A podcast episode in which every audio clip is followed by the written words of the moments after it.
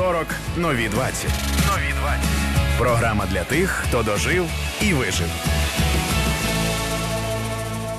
Вітаю всіх 40 нові 20 на громадському радіо. Тетяна Трещинська працює в студії Дмитро Сміян за звукорежисерським пультом. Попри наш традиційний енергійний початок, тема у нас сьогодні дуже серйозна і вона пов'язана з в тому числі і з коронавірусом, але в тому числі і ну і не лише з коронавірусом. Так ми говоримо загалом про. Е, коронавірус і неврологічні ускладнення. Говоримо про інсульти. Трошки більш прицільно про це поговоримо. Марина Гуляєва, директорка громадської організації Українська асоціація боротьби з інсультом і керівниця науково-організаційного відділу інсультного центру з нами на зв'язку. Пані Марино, вітаємо вас.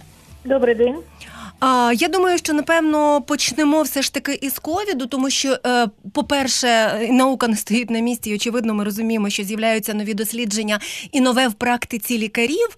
І одночасно з цим циркулює дуже багато міфів або страхів, те, що може насправді не е, справджуватися, так і тому нам важливо сьогодні е, трошки поговорити такі дві сторони: по-перше, про реальність, і з другого боку про те, що може бути насправді міфологією. Тому ковід і неврологічні ускладнення захворювання, наприклад, там тромбози і як наслідок інсульти, от з цього б я почала. Що з цього приводу, що вже вдалося науці накопичити на цей час на півтора роки пандемії, і що каже ваша практика?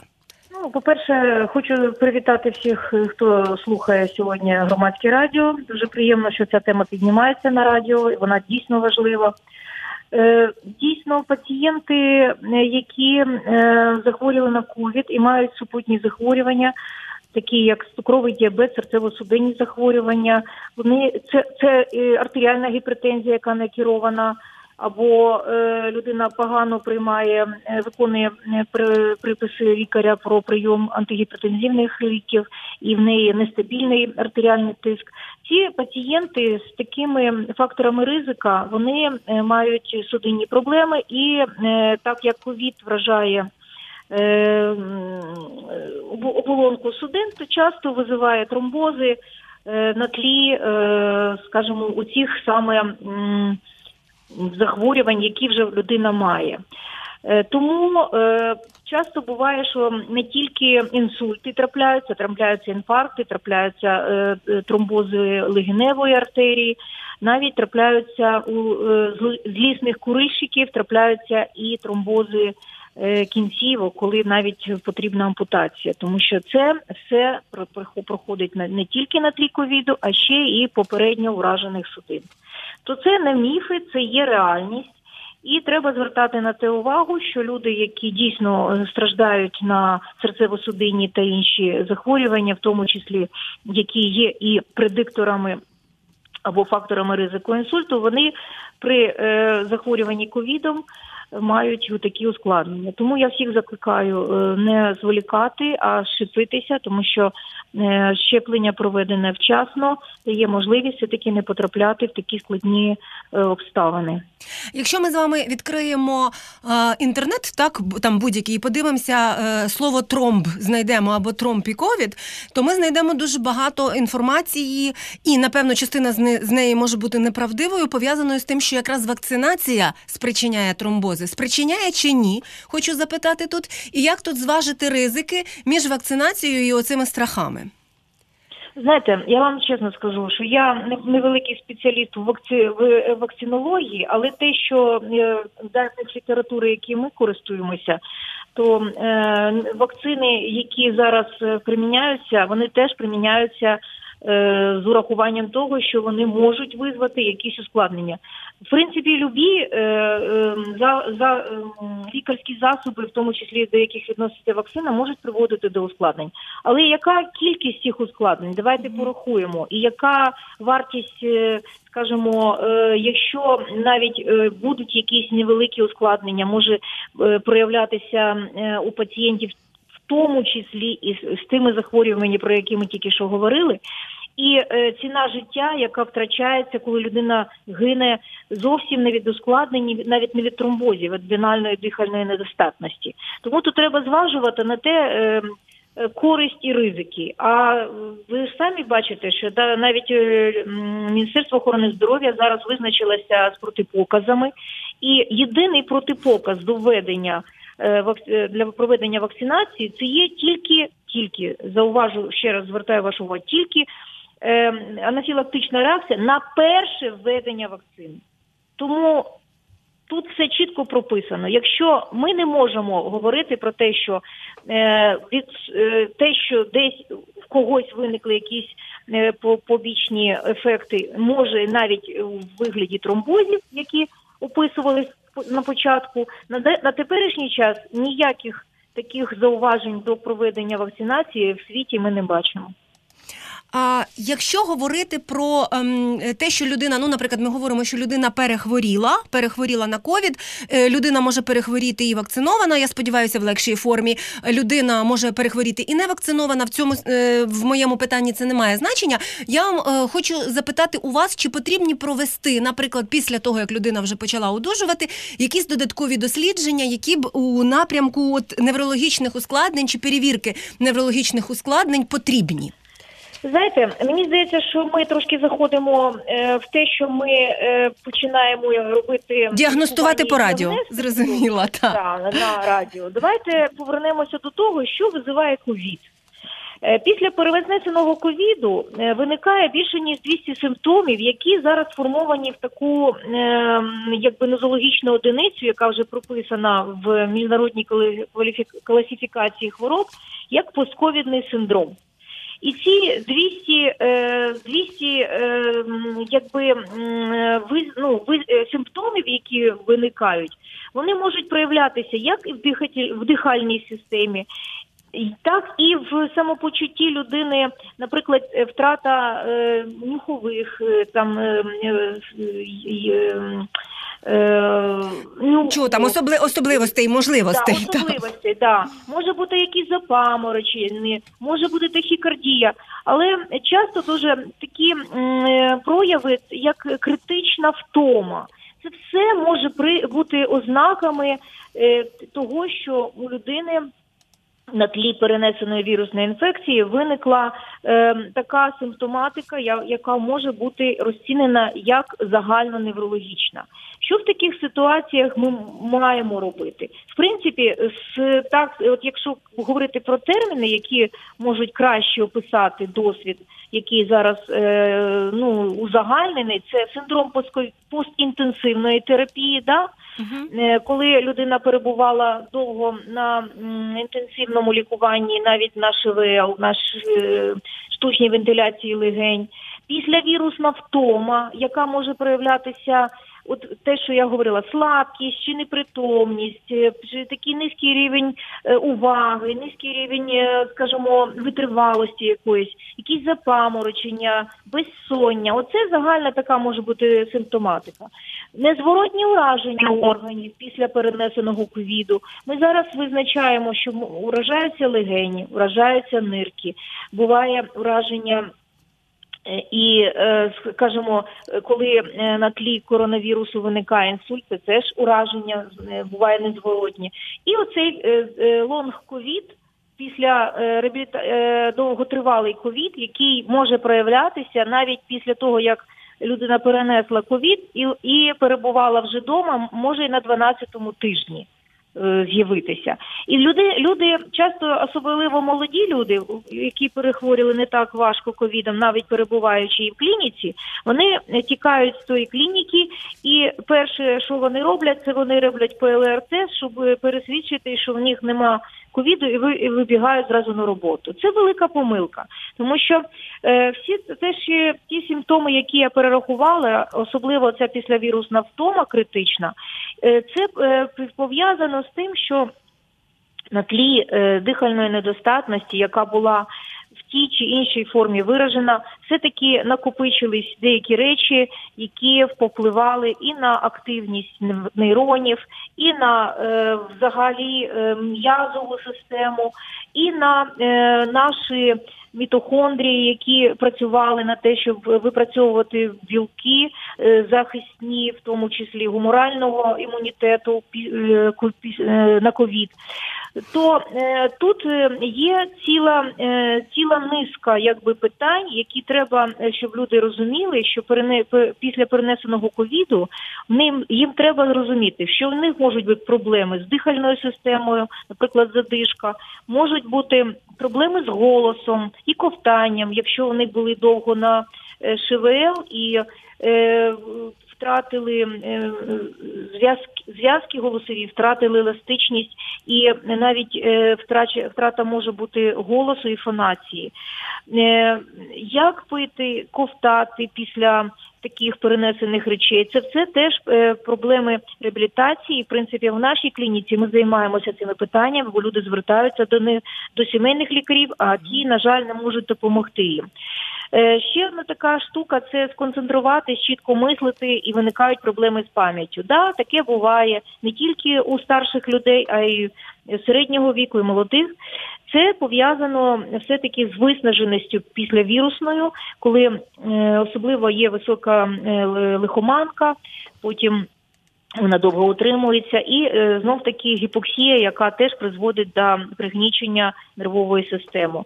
Е, дуже важлива е, така тенденція до того, щоб не ви- не вибігати зразу в спортзали, не виходити зразу на роботу, а все-таки е, адаптуватися трошки після перенесеного ковіду на домашніх справах, е, впоратися зі стресом і проблемами з настроєм, і е, налаштувати так свій робочий день, щоб ви розуміли, що особливо це стосується тих, хто працює. Е, Ну, повинен працювати на роботі, і в тому числі і старших людей, які жили самостійно, але після ковіду е, думають, що вони справляться самі з впораються з тими проблемами повсякденної життя, які в них були. Вони собі деколи не можуть навіть супу зварити із-за того, що оце оця критична втома не дозволяє. Людина е, не розуміє, чому так, чому вона не може зробити прості речі, але це все відновлюється, якщо є реабілітаційна в- реабілітаційні втручання е, дозовані, і е, такі речі вони повинні бути враховані, в тому числі і при зверненні до сімейного лікаря. Якщо лікар не може надати пораду цьому всьому, то е, повинен відправити все таки на амбулаторну реабілітацію такого пацієнта. Тобто, фактично, ми говоримо про те, що у багатьох людей після перенесеного ковіду якийсь час точно якість життя дещо інше. До цього треба бути ну готовим і Готовим, розуміти, що да. з цим робити. Не де у не де у яких, а у всіх.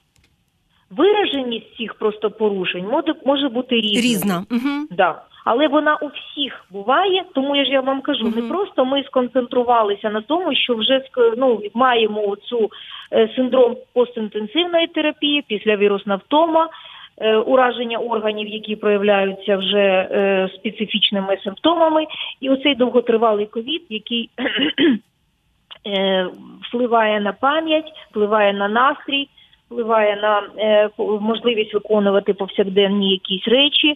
Ну і е, от, е, проблема зі стресом і якби безсонням. Те, що на, на що більше всього е, ну, скаржаться пацієнти. Це от за досвідом ви бачите, це те, що це так е, е, серед основних скарг. Це основні скарги, основні скарги. Да. Нагадую, що з нами Марина Гуляєва, вона директорка громадської організації Українська асоціація боротьби з інсультом, керівниця науково-організаційного відділу інсультного центру клініки оберіг. До речі, так я на початку ем, е, пропустила, де інсультний центр, але це така спеціалі... спеціалізація ваша пов'язана в тому числі і з інсультами. Це 40 нові 20. Тетяна Трещинська працює для вас і Дмитро Сміян за звукорежисерським пультом. 40 нові 20. Авторська програма Тетяни Трощинської.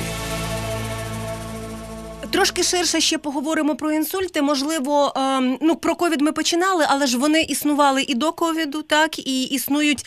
Не у зв'язку з ковідом, ми можемо про це говорити. Я перше питання, пані Марино, у мене е, от в темі кон- конкретно інсультів стосуватиметься того, наскільки масштаб проблеми в Україні великий, а, і можливо за чоловічим жіночим типом це те запитання, яке часто ставлять слухачі і слухачки. Е, Хотіла би тут про групи ризику, і от за чолові... е, у чоловіків і у жінок. Хто в більшій групі ризику? От що у нас на практиці? Чи дивіться, е, проблема інсульту в Україні е, велика. Я б сказала, що е, катастрофічна, тому що на тлі того, що у нас в принципі е, дуже така, скажімо, захворюваність, така як і в Європі, приблизно, да, але в нас дуже висока смертність і інвалідність пацієнтів після перенесеного інсульту. Говорить, ну це пов'язано з тим, що е, у нас е, дуже багато неконтрольованих факторів ризику, які виникають е, на, на тлі яких виникає інсульт. У нас, на жаль, немає національних програм е, боротьби з з вживанням е, солі, да, великої кількості солі в продуктах е, вживання, наприклад, е, е, продуктів, які, скажімо, би були більш очищені від якихось там домішок і так далі. Тобто, у нас є і довкілля і наше неправильне харчування. Це такі фактори ризику, які щось ми можемо коригувати, щось не можемо. Але є речі, які чітко пов'язані з медичною складовою, і це основний фактор ризику, про який ми говоримо. Це в принципі е, фактор ризику, який стосується е, артеріальної гіпертензії. У нас в країні визначено на теперішній час 12 мільйонів е, людей, які страждають на артеріальну гіпертензію. Половина з цих пацієнтів я так вважаю, що вони не дуже переймаються. Це наші дослідження, які ми проводимо дуже часто, коли спілкуємося і проводимо свої акції. Е, виміряє інсульт, скажи інсульту ні. Виміряє е, тиск, скажи інсульту ні. Е, і ми бачимо, що е, виміряє людина е, тиск, в неї високий підвищений тиск. До речі, якщо у вас тиск більше 140 на 90, то ви до лікаря. Бо це вже є такий сигнал тривожний про те, що у вас може бути інсульт. Це великий ризик. Значить, людина каже, да, я знаю, що в мене є підвищений ризик, але я це не переймаюсь. Ми якось порахували, скільки ж таких звернень у нас було на акції, і вияснили, що десь до 40% пацієнтів просто не переймаються цим. Я не йду до лікаря, мені так нормально, це мій робочий тиск. Я наголошую, що нема робочого тиску. Зараз є Е, чим нижчий тиск е, у пацієнта менше ніж 140 на 90, тим в нього менший ризик інсульту. От е, другий такий фактор ризику, про який ми говоримо, і він теж впливає дуже сильно на виникнення інсульту, це е, е фактор ризику е, тютюнопаління. Е, при тютюнопалінні ми маємо дуже високий ризик інсульту, тому що уражаються судини, і ці пацієнти, на жаль, ну на жаль, вони є е, просто це коригований фактор ризику. Його можна уникнути, але е, пацієнти вибирають самі, як їм краще. Що стосується інших факторів ризику, ну можна їх перераховувати і далі, але е, так е, коротко пройдуся. Е, ще один із таких факторів ризику досить важкого інсульту це порушення ритму серця. Дуже рідко звертають на це увагу пацієнти, не звертаються до лікаря, коли навіть є якісь неприємні речі, і вони думають, що це так минеться. Е, на жаль, це підступна дуже штука порушення ритму серця, тому що, начебто, перебої невеличкі, але коли вони виникають, у пацієнта у серці виникають тромби у самому серці, і вони прикріплені до стіночки, але при перепаді тиску або при порушенні великому ритму, який буде довготривало е, йти, і без корекції е, цього ритму прийому спеціальних е, засобів лікарських, які впливають на в'язкість крові. Ми можемо втрапити в ситуацію, коли у пацієнта виникає так званий кардіоемболічний інсульт. І е, от ви питали про Е, чоловічі жінки. Так, так. Значить, е, середній е, вік виникнення інсультів у нас у жінок і у чоловіків в принципі однаковий. Жінки 64 роки, чоловіки 62 роки. Це такий, скажімо, усереднений.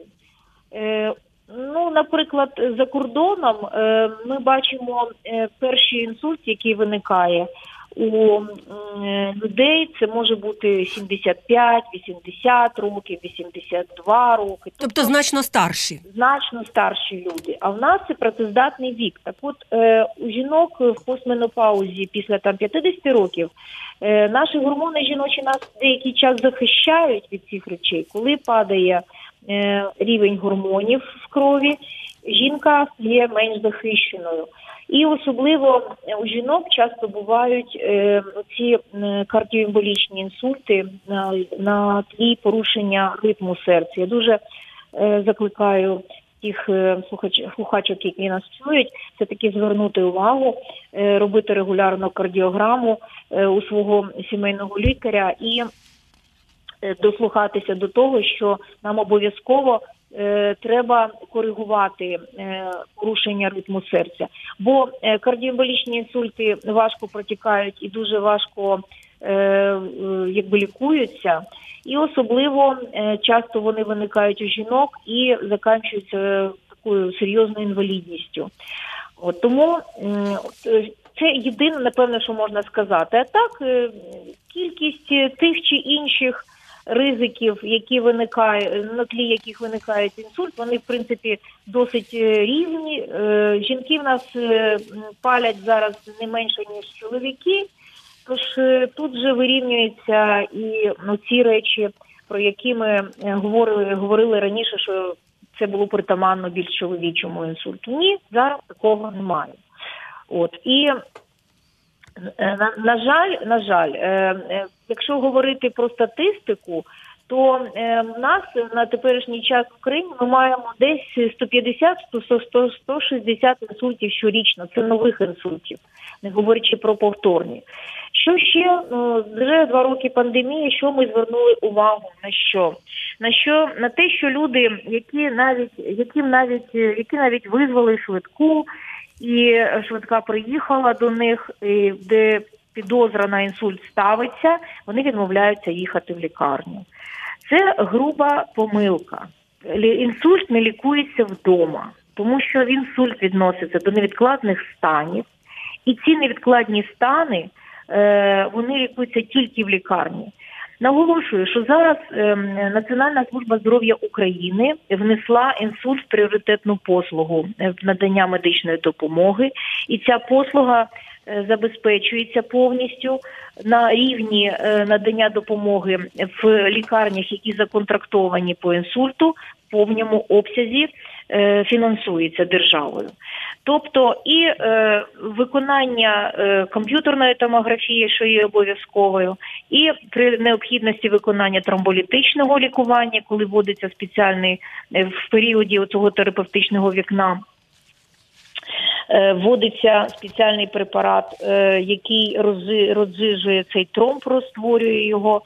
Тобто, все це покривається державою. Тому е, дехто хто боїться їхати в лікарню, бо нема грошей. Кажуть, що нема грошей лікуватись. Так, так. Так, це це абсолютно зараз не недолуго, тому що держава повністю забезпечує.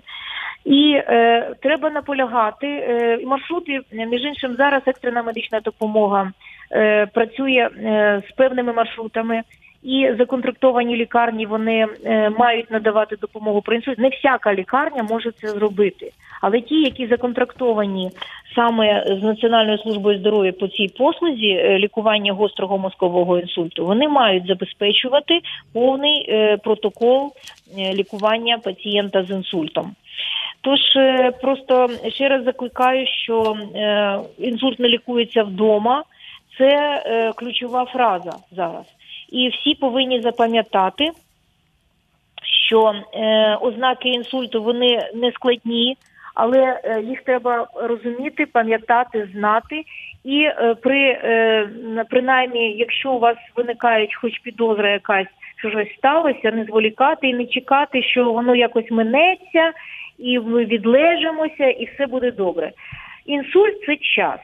Тобто кожну хвилину ми втрачаємо при інсульті, втрачаємо мільйони нейронів. Чим більше ми будемо е, чекати, тим більше ми втратимо нейронів.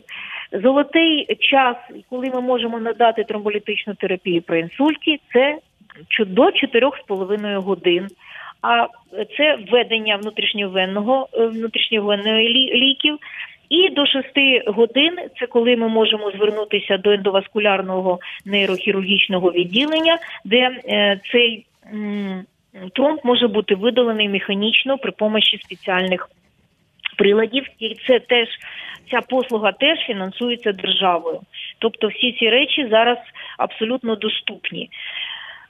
Про ознаки я у вас ще запитаю, пані Марино. А хочу запитати, от про ці 4 і 6 годин. Ви кажете, нерівномірна можливість надати допомогу, так очевидно по Україні. Бо коли ми говоримо про столицю або більші міста, очевидно, одне. Коли ми говоримо напевно про маленькі міста або села, трошки інші. От з вашого досвіду чи можливо ваших досліджень громадської організації, яка ситуація, якщо говорити в регіонах і в більших містах? Ну я вам скажу, що е, е, це тенденція світова в містах, е, в великих містах, де є корки е, і, і затори, е, доставка пацієнтів е, якби і Теж може затриматись. погіршена. погіршена. Мгм, мгм. Якщо говорити, наприклад, про Київську область, то лідером по наданню допомоги при інсульті і е, є друга лікарня, друга міська лікарня Білої церкви. Вони зараз лідери по проведенню тромболітичної терапії. Вони приймають не тільки своїх пацієнтів з Білої церкви. Вони зараз є е, таким хабом для лікування інсульту е, південної частини Київської області. Звозяться е, по маршруту пацієнти всі. Вони приймають всіх пацієнтів з тих регіонів, які по маршруту їм по- положено приймати. Там великий інсультний блок на 18 ліжок. Дуже фахова команда підготовлена яка пройшла навчання, в тому числі е, в рамках наших тренінгів, які проводить асоціація. Е, Тобто е, питання залишається завжди за тим, щоб вчасно звернутися до за допомогою, тому що коли пройшло 6 годин або доба пройшла, і люди звертаються, бо вже розуміють, що щось не те. То часто буває це вже лікування буде довготривалим, інвалідизація буде все таки е, ну очікуваною.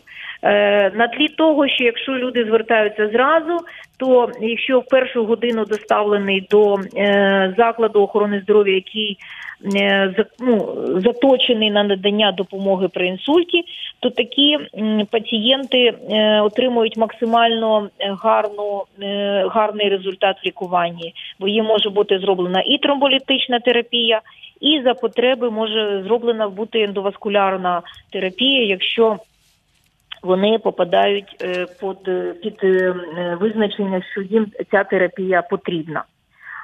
Чи можете, чи, чи, чи потрібно пацієнтам, звичайним людям, та не лікарям, розрізняти, наприклад, види, чи можуть вони розрізняти види інсульту, чи можливо треба щось знати про види інсульту, і плюс, напевно, можливо, ознаки варто ще раз основні назвати, нехай вони прозвучать в ефірі. Ну я вже говорила, інсульти можуть бути з двох типів.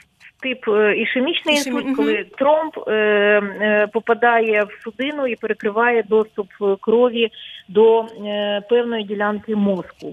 А може бути геморагічний, коли на тлі високого артеріального тиску розривається судина і кров виливається просто в черепну коробку і спричиняє здавлювання е, структур мозку. Е, І той і інший інсульт по своїх, е, скажімо, наслідках можуть бути е, однаково поганими.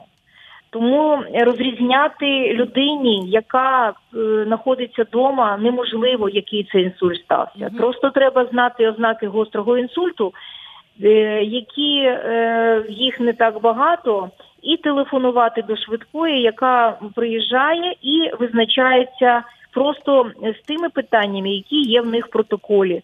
Е, Пренотифікація пацієнта з інсультом повинна бути виконана е, в межах 20 хвилин. І е, тут же зв'язатися з лікарнею, яка пацієнтів цих приймає, або з диспетчерською, яка направить по маршруту, і бути доставлений в лікарню. Єдиний е, інструмент, який який розрізняє, чи це геморагічний, чи, чи це ішемічний інсульт, це комп'ютерна томографія, яка повинна бути в обов'язковому порядку виконана всім пацієнтам, підозрює на інсульт в закладах охорони здоров'я, яких їх доставляють. Для рідних або для самих себе, що має насторожити? Ну тобто, які ознаки мають насторожити, е, якраз у те і, і дати зрозуміти, що це може бути невідкладний стан. Е, в будь-якому випадку е, невідкладність позначається в тому, що це сталося раптово. Угу. Раптово слабкість м'язів, занеміння в області обличчя, руки, ноги або одної половини тіла, раптове порушення мовлення та розуміння звернутої мови, раптова повна або часткова втрата зору на одне або обидва ока. Може бути раптовий незвичайно сильний головний біль раптова втрата рівноваги з головокружінням, нудота, поєднання з іншими там вище наведеними ознаками. Але от е, те, що я назвала перші два, це як правило ну частіше всього може починатись, наприклад, навіть не з заніміння, а з порушення мови е, або слабкості м'язів. А потім це може бути, як знаєте, як нарощуватися у часі. Е, коли ми бачимо повний такий, от повний, скажімо, ознаки інсульту гострого. Це коли людина пішла спати, наприклад, ввечері нормально, а у вісні стався інсульт, і вона просинається із слабкістю м'язів, з порушенням мови, нерозумінням мови, може бути і часткова втрата зору і так далі. Е, питання в тому, що якщо щось не так. І людина не може пояснити. Або ви замітили, що от сидів тільки що пив чай, і тут щось якось за, став заговорюватись, да? То це може бути при ознакою теж інсульту, початку інсульту, і треба терміново звертатися і пояснити диспетчеру, що ви бачите, тому що у них теж є опитувані, і вони знають, що які гострого інсульту, і так як це невідкладний стан, то швидка допомога направляється в першу чергу до таких пацієнтів. Марина Гуляєва з нами на зв'язку, директорка громадської організації Українська асоціація боротьби з інсультом, керівниця науково-організаційного відділу інсультного центру клініки Оберіг. Це 40 нові 20. Тетяна Трощинська працює для вас і Дмитро Сміян за звукорежисерським пультом. 40 40 нові 20. Нові 20. Програма для тих, хто дожив і вижив. Я сподіваюся, що це не цинічно, а більше іронічно. Та слова вижив. Ну, коли ми говоримо з медиками, я завжди про це слово вижив. Думаю, так з вдячністю ми, ми думаємо, коли говоримо з медиками завжди з тим словом, але по-різному може бути сприйнято. Та ну ми в хорошому сенсі можна вижити, напевно, в багатьох ситуаціях, якщо запобігати, або якщо знати, або якщо менше ризикувати. Ну тобто є дуже багато речей. От я для себе навіть записала, пані Марино, цей ритм серця, куріння і 140 на 90 – це таких три пункти, яких насправді мені здається легко навіть запам'ятати. Ну, дивіться, я можу якби е, ну сказати для всіх, хто нас чує, що 90 випадків інсульту, які пов'язані з одним або з кілька з кількома з 10 головних факторів ризику, можна попередити або запобігти виникненню інсульту. І е, що для цього треба робити? От я вам просто приведу таку невеличку статистику. Половина всіх випадків інсульту пов'язаний з артеріальною гіпертензією, яка не керована. Тобто знання рівня свого артеріального тиску та його підтримка в нормальних межах здоровим способом життя та прийомом ліків знизить ризик інсульту. Далі говоримо про е, виконування фізичних вправ. Е, всі часто сміються з цього. А от е, цікаво, чи от як ви думаєте, скільки треба часу витратити на тиждень, щоб ви все таки були якось захищені від інсульту. Яка у вас цифра виникає? Ну я не знаю, 20 хвилин щодня може. Ну, дивіться, виконання помірних фізичних вправ 6 разів на тиждень е, е, загальною кількістю е, 150 хвилин. Угу. 6 разів 150, 6 разів 150 хвилин це займає да. в цілому. Угу. Да. Е, зменшить на одну третину усі випадки інсульту, що трапляються у осіб, які не мають достатньої фізичної активності. Далі, е, що значить інсульт е, пов'язаний з здоровим харчуванням? Недостатнє споживання овочів і фруктів, вживання щонайменше п'яти порцій овочів і фруктів на день знизить ризик інсульту на одну четверту.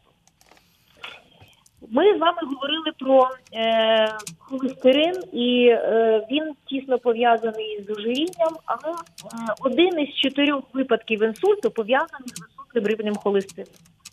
Після е, певного часу люди повинні знати свій рівень холестерину, тому що навіть під 40 років він може бути змінений. І е, рівень холестерину е, він складається декількох факторів, які знає лікар. Він може він якби е, дивиться і може впливати на різні частини для того, щоб рівень холестерину був нормальний. Що може якби е, ну, профілактувати високий рівень холестерину? Вживання рослинних жирів та жирів у складі риби замість тваринних жирів е, і здоровий рівень холестерину ну, здається підтримувати лише зміни дієти. І лише тоді ми можемо призначити допоміжні ліки, які будуть його знижувати. А от е, по ожирінню, ну у нас е, іншим, е, навіть недавно я чула статистику, що в нас в зв'язку з тим, що зараз у нас локдаун, у нас народ погладшав дуже сильно. І просто як дізнатися, чи у вас зайва вага, чи ні, треба розділити обсяг своєї талії на обсяг стегон. Обсяг Якщо- талії, перепрошую, на обсяг чого? Звук трошечки в нас зник. Стегон. Стегон. Угу. Якщо це відношення перевищує 0,9 у чоловіків або 0,85 у жінок, вам буде корисно позбавитися зайвої ваги. Це І, теж е, фактор ризику, так? А, так, я ж вам перечисляю Мгм, mm так, самих основних. Угу. Значить, е, випадки інсульту пов'язані з палінням. Один з десяти людей, які пережили інсульт, як правило, е, палять. Відмова від паління знижує ризик інсульту. Ймовірність успішного позбавлення від шкідливої звички зросте, якщо ви звернетесь по відповідну фахову допомогу. Тому що часто самостійно людині важко кинути. Є організації антитабачні, які займаються це громадські організації. Я сама знаю такі організації, які дуже багато літератури випускають, допомагають, проводять психологічні тренінги для цих людей і позбавитися дають можливість позбавитися. Ми повернемося до випадків інсульту, які пов'язані з надмірним вживанням алкоголю. Е, Зниження порогу добового споживання алкоголю до двох порцій для чоловіків, одної порції для жінок зменшує ризик інсульту. Треба просто менше вживати е, алкоголю і розуміти, що алкоголь дуже погано впливає на судини. А от цікаво, чи знаєте ви, е, скажімо, е, такі трошки міфи, що, наприклад, при інсульті не можна пити каву? Ну це неправда. Кава не є, не є забороненим Я це чула. Так, я чула це. Так, один, один із самих непоганих профілакторів інсульту є кава і чай, тому що в них ходять флавоноїди, вони гарно впливають на судини. Ще один з гарних профілакторів інсульту із таких, що доступні нам, це е, шоколад чорний.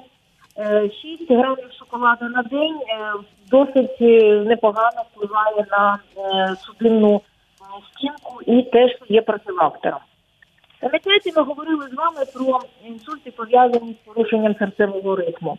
Угу, так. 9%, 9% пацієнтів з інсультом це пацієнти, у яких чітко, чітко визначено, що це е, інсульт пов'язаний саме з порушенням серцевого ритму. Це загальної цієї нашої маси людей. Тобто ми на 100 тисяч населення якщо беремо, то от 9 людей це буде якраз ті, які мають порушення ритму серця. Я не кажу вже про діабет. Е, Діабет на додаток того, що е, має з інсультом багато спільних факторів ризику, є також незалежним фактором ризику інсульту. І зниження ризику виникнення діабету знизить ризик інсульту. А при наявності діабету його належне лікування теж знизить ризик інсульту. Е, Всі е, так, якби хочу вам просто сказати, що е, в Україні існує програма Доступні ліки, за якою пацієнти з артеріальною гіпертензією і цукровим діабетом отримують безкоштовно або з невеликою доплатою всі потрібні ліки для того, щоб контролювати свій свій стан. Це так само треба знати людям, тому що ну доволі часто люди просто цього не знають. Пані Марино, встигаю ще поставити запитання від нашої слухачки, яка пише на Viber. Каже, мені 42 роки. У мене раніше я взагалі гіпотонік, у мене ніколи не піднімався тиск. Останнім часом стежу, що від переживань, стресів і навантажень тиск починає зростати. Що з цим зробити? Чи не означає це, що я в групі ризику інсультів? Ну, знаєте, е, ще раз кажу, лікування е, по радіо і телефону це дурний сон. Так. Е, Значить, якщо людина відчуває якісь проблеми і бачить, що в неї змінився е, артеріальний тиск, е, вона повинна звернутися до лікаря і вирішувати в індивідуальному порядку свої питання. Ми не знаємо від чого це піднімається тиск, але чітко розуміємо, що це залишати без нагляду не можна. В кожному разі це сигнал про те, що може бути Конечно. щось негаразд. Да, Ну, це, да. це важливий момент, і от ще з того корисного, на що я звернула увагу, про робочий тиск, тому що от ви казали про міфи, а насправді так званий робочий тиск це мені здається один з найпотужніших міфів, який існує. Немає робочого тиску, є тиск, який дозволяє нам безпечно існувати і жити без ризику виникнення серцево-судинних ускладнень.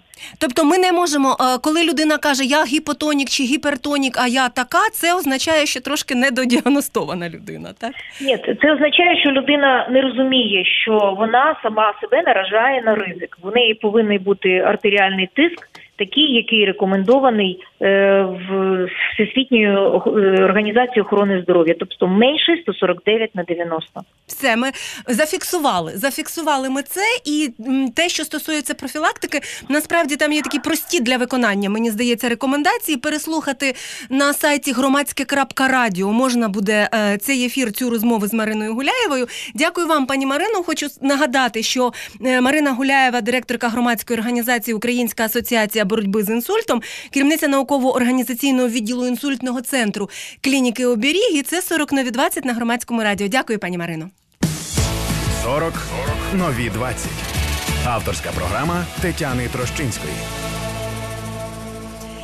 І ще трошки про головний біль. Фрагмент розмови з неврологиною Олександрою Щебет. Традицію підлікуватися, про пролікуватися і що там, я не знаю, полежати з крапельничками. Я сподіваюся, що можливо в період пандемії менше людей готові загалом просто так потрапляти в, е, в медичні заклади. Тим не менше традиція існує. Отже, пропоную послухати фрагмент цієї розмови з Олександрою Щебет.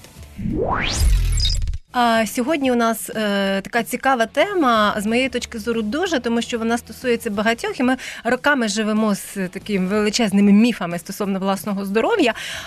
Часто обурюємося, чому ми не дуже добре живемо.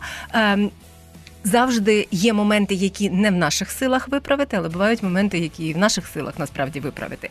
Ми говоримо сьогодні про головний біль, мігрені, напругу, стрес і про діагнози, яких не існує. Неврологиня Олександра Щебет з нами на зв'язку, знайома, добре знайома нашій аудиторії. Вітаю вас, Олександро. Вітаю, Тетяна. Коли ми говоримо вже такий про вік, ну скажімо там 40 плюс, давайте говорити там чи 45, та досить часто е, вже і батьки нам наші можуть сказати, та й друзі. Ну це вже вік такий, що вже треба підлікуватися. Оце слово підлікуватися. Я його дуже добре ще запам'ятала з дитинства, тому що я знаю, що е, завжди була така мода, е, і це ще напевно з радянської медицини тягнеться. Оцей такий спосіб там сезонно підліковуватися, або в, певному віці підліковуватися, або там після чогось підліковуватися. Наскільки загалом існує ще ця культура, наскільки вона виправдана з точки зору медицини, а, і чи потрібно це? Чи це ми себе так заспокоюємо десь там крапельничкою, десь там санаторієм? Але може, може й можуть бути випадки, де справді потрібно курс, як казали колись в моєму дитинстві? Е, Ви дуже вдало і влучно підмітили про моду. Це дійсно є така мода, яка тягнеться е, з радянських часів, і на пострадянському просторі вона досі існує, на жаль, тому що насправді підлікуватися, тому що ти е, досяг певного віку, не має під собою абсолютно ніякої раціональної думки і ідеї. Підліковуватися треба лише в тому випадку, якщо є якась хроніка, яка потребує корекції. Насправді з віком це не має нічого спільного, це стовідсотково. І ці всі курсовки, які нам всі дуже добре відомі, там пролікуватися в стаціонарі весною і восени, отримати курс крапельниць там чи поїхати в санаторій на 21 день і отримати теж там свою курсовку. Наразі вже всіма передовими странами, е, країнами, е, де ведуть статистику таку, доведено Е, економічна недоцільність і фізіологічна недоцільність таких методів. Е, в нас дуже повільно від цього відмовляються насправді, і тут ем, е, велику роль в тому відіграє те, що наші люди дуже важко переходять на нову культуру ем, спостереження за своїм здоров'ям. Дуже важко. Потрібно знайти собі сімейного лікаря, який тебе буде вести і буде в курсі твоєї історії. Потрібно щось самому з собою робити, коригувати свій спосіб життя, коригувати харчування харчування, фізичну активність свою, а не лише лікуватися таблетками і капельницями. А це дуже важко насправді. Це вимагає від себе волі і концентрації, і не всі люди, давайте говорити об'єктивно, на це здатні. Можливо, хтось із тих, хто нас слухає, здатний. Там вважаємо, що аудиторія громадського радіо вона в такому хорошому сенсі прогресивна. Та це ті люди, які, по-перше, критично мислять стосовно себе, по-друге, критично мислять стосовно світу. І це напевно допомагає так само адекватно ставитися до якихось речей, навіть неприємних, тому що ну хвороби е, очевидно, ми говоримо з лікаркою, але але ви розумієте, та що що пацієнти ну, це завжди стресово. Думати про те, що у тебе щось болить, це в кожному разі стресово. І можливо, це це теж частина цієї нашої культури. Якщо я не думатиму, то не болітиме, правда? Теж такий є момент. Я краще не знатиму про те, що в мене там є. Я краще відкладу це на потім, ніж я буду зараз думати, що з цим робити. Тут е, важливо ще сказати про те, що, по-перше, е, не всяка е, медицина первинної ланки у нас досить хороша, ефективна, якісна. По-друге, це все вартує певних коштів для людей, так. і це зараз теж нагальне питання, і треба це розуміти. Але е, варто сказати про те, що адекватна профілактика навіть хронічних захворювань будь-яких вона завжди набагато дешевша і економічніша, вона набагато вигідніша в перспективі, ніж потім лікувати щось інше. Наприклад, взяти якусь курсовку, яку раніше пропонували, ну чисто гіпотетично, наприклад, як наслідок травми головного мозку, там, значить, прокапуватись раз в півроку в стаціонарі. Порахувати лише скільки коштують медикаменти на ці капельниці, які є недоведено ефективні або доведено неефективні, як правило, е, плюс всі решта. Таблеток на той курс, який вам пропонують, це ну середня зарплата українця. Насправді наскільки це потрібно? Ні, не потрібно. І це теж дуже важливий момент. Тобто е, е, ми не дуже багаті, ну чесно, більшість людей насправді не дуже багаті. Так, При так. цьому, якщо порахувати аптечку, то у нас дуже дороговартісна аптечка в місяць, напевно, так? Стовідсотково. Плюс е, проблема ще в тому, що в нас ліки доступні безрецептурні. І е, люди самолікуванням займаються і купують собі дороговартісні препарати, які насправді не потрібні в даному випадку. Ну є така історія, що в нас довіра до лікарів не дуже висока в суспільстві. Якби це насправді така національна проблема і потрібно з цим теж щось робити глобально. І в нас немає страхової медицини, яка би це регулювала. Тому тут якби кожен має звертатися до власного здорового глузду до критичного мислення і задатися собі питанням, взагалі, наскільки я правильно роблю, чи вірно я роблю, і е, наскільки це мені в перспективі не дасть ще більшого поганого ефекту на моє здоров'я. Ми трошки з вами пішли в глобальні теми. Вони важливі, бо вони е, обох турбують нас, і я думаю, так, турбують так. аудиторію. Інколи хочеться вирішити щось глобально, а потім повертаєшся і думаєш: ой, та давай я хоча б спробую вирішити щось локально, правда? Так, Повернемося, напевно, до нашого головного болю. Хоча, хоча те, що ми говорили, це теж дуже дуже важливі моменти. Вони насправді задають рамку про те, як ми думаємо про будь-який діагноз. Та за великим рахунком, це в принципі впливає про те, як ми думаємо про себе, про свої хвороби, про діагнози свої і про те, е, як їх достовірно встановити і що далі з цим робити. Головний біль це те, що стосується дуже багатьох з нас. Я інколи думаю і вже говорила в цьому ефірі, що я часто говорю на теми, які безпосередньо десь колись проживала сама. І тут справді в цій програмі ну на авторська дозволено трапляються якісь мої особисті досвіди, але я сподіваюся, все ж таки в міру зі своїми досвідами і своїми діагнозами. Тому зараз ми не говоритимемо про мою голову і мій головний біль. Я збирала, говорила з колегами, знайомими, друзями, ну таке в своєму референтному колі. І багато цього, так тобто є якісь такі е, моменти, до яких ми звикаємо, і вони стають такими дискомфортними, але звичними. Ну тобто, бувають моменти, коли ми з легеньким болем таким е, звикаємо жити ледь не щодня. Е, ну, або там е, час від часу, але це помітно. Ну не так, щоб зовсім же ж тобі працездатність е, завадило, так твоїй? Ну так, Мгм. дискомфортно, поганенько, не ідеально. Ну але там текст написати можеш, на роботу сходиш, на касі в банку посидиш, ну і так далі. Та? І багато людей насправді живе з цим. І давайте тоді почнемо з все-таки, що таке головний е, біль загалом, чи є різна природа цих болів, чи є різна, я не знаю, що ще, що на це впливає, чи можна їх у якийсь спосіб розрізнити спектр цих головних болів. Е, Тема класна і дуже чудова, тому що вона актуальна аж надміру.